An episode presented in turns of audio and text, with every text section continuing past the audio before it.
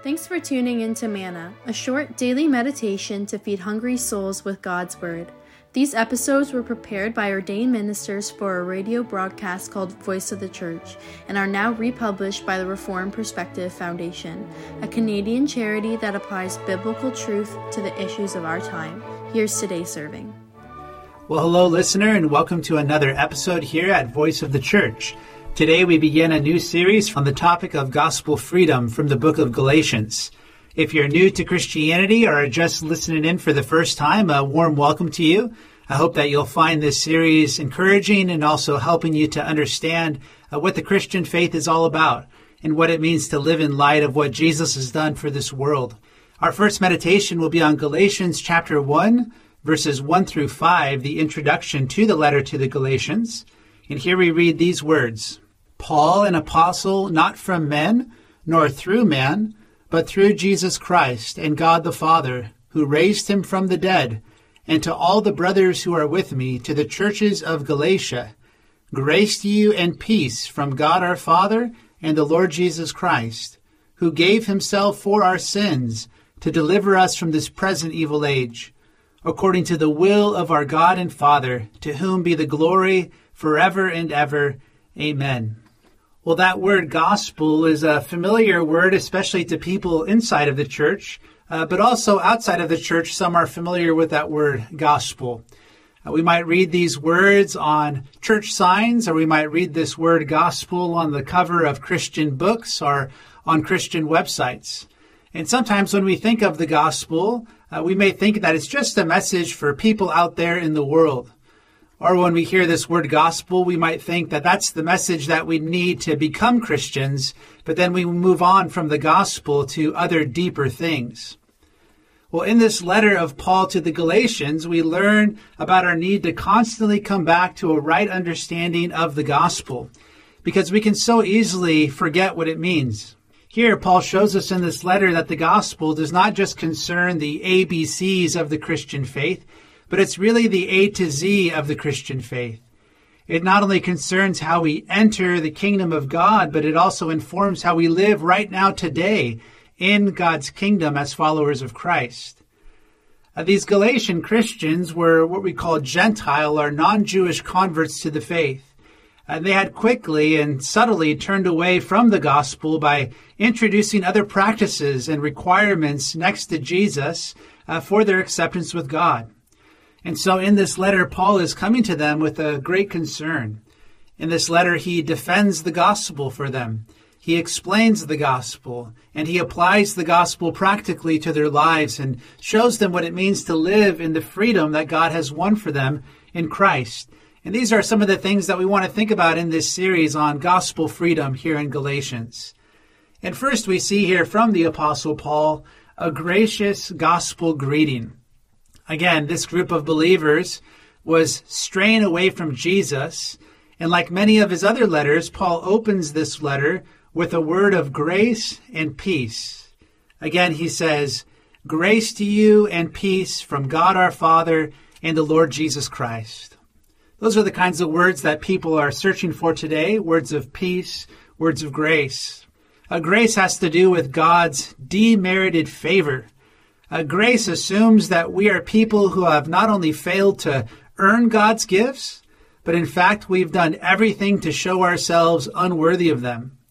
Nevertheless, the Bible declares that God shows his people grace in the gospel. We also read this word peace.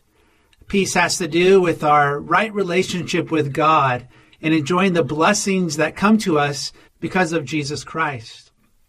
The Bible declares that we're born into this world at war with God, not in a right relationship with Him because of our sins.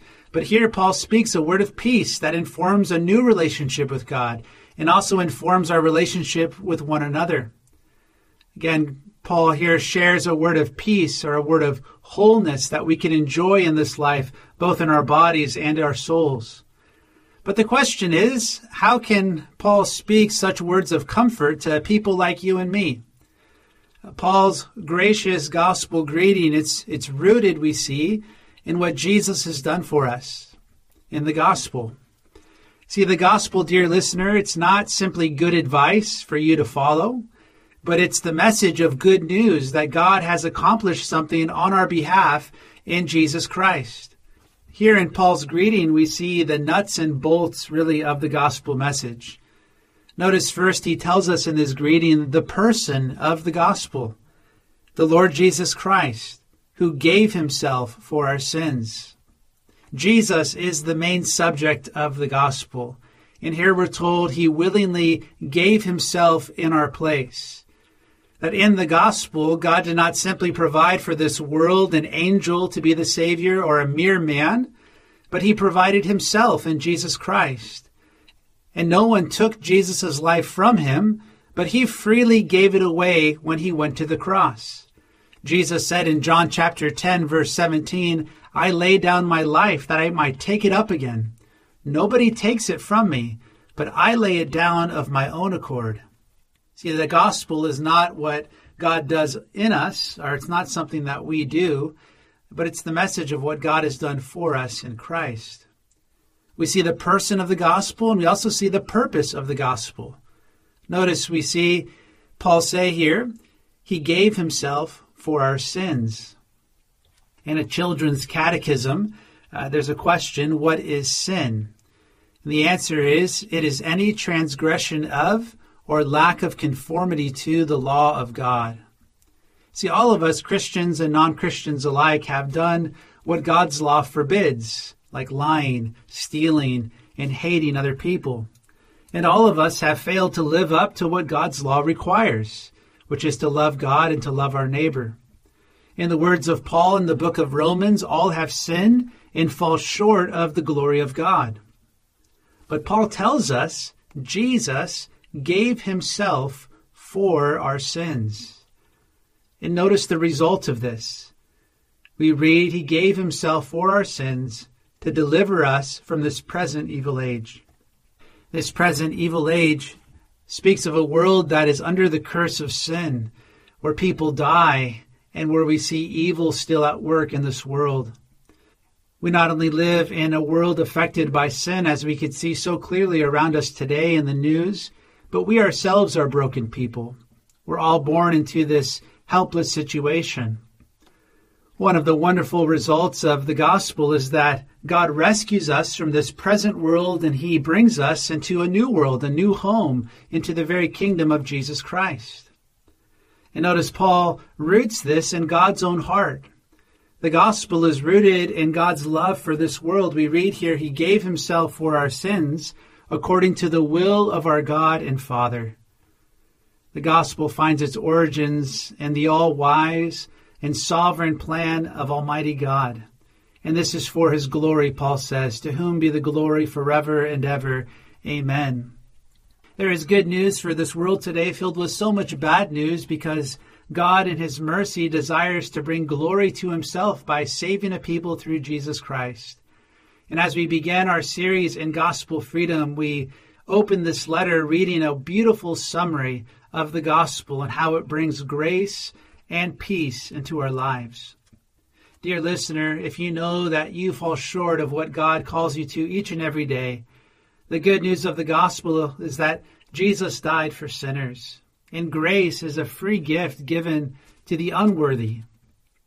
This gift is for all of those who call upon the name of Jesus from a believing heart and from a heart that is sorry to God for their sins. When we draw near to God in Christ, we can receive the very peace of God into our lives right now. Peace in our conscience that we are now right with God, and peace with one another in Christ, and we'll consider that next time. And so we'll hope you'll join us next time for our next meditation in the book of Galatians as we continue to think about the freedom that God gives to us in the gospel and how that works itself out in our lives and in our relationships to one another. So we'll hope you'll join us next time. But until then, may God bless you and keep you, and may He give to you His peace.